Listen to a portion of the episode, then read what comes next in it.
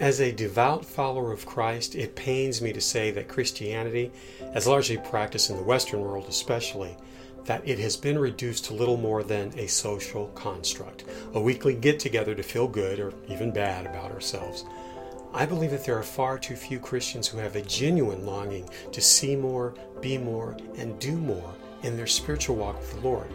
Christ's sacrifice on the cross didn't just save us, it restored our relationship to God the Father, providing a path for our coming into divine kinship through Jesus himself. See Luke 10:22, John 8:19 and John 14:7.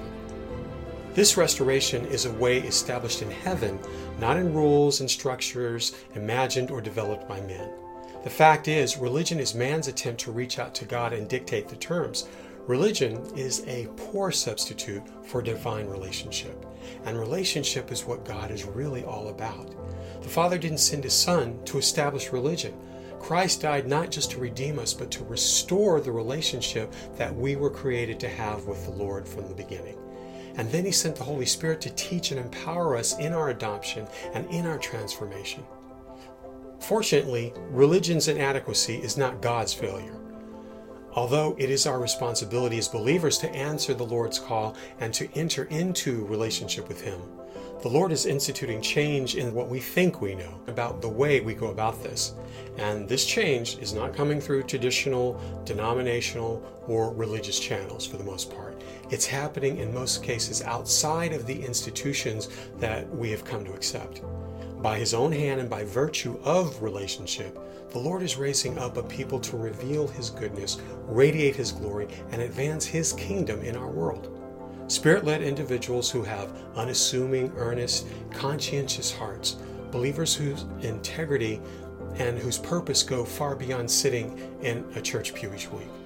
People who are ordinary in our eyes are, are receiving not just revelation, but also authority and grace directly imparted from God.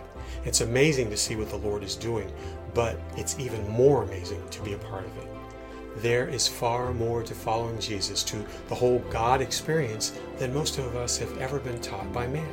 Getting saved, going to heaven, that was never an end goal. It's not the finish line. It's not the reward for being good.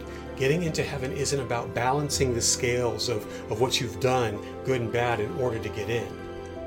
Salvation is the starting block of your relationship with God. It's the place you begin. It's an outright gift. All you have to do is accept it. But once you do, then the real changes begin.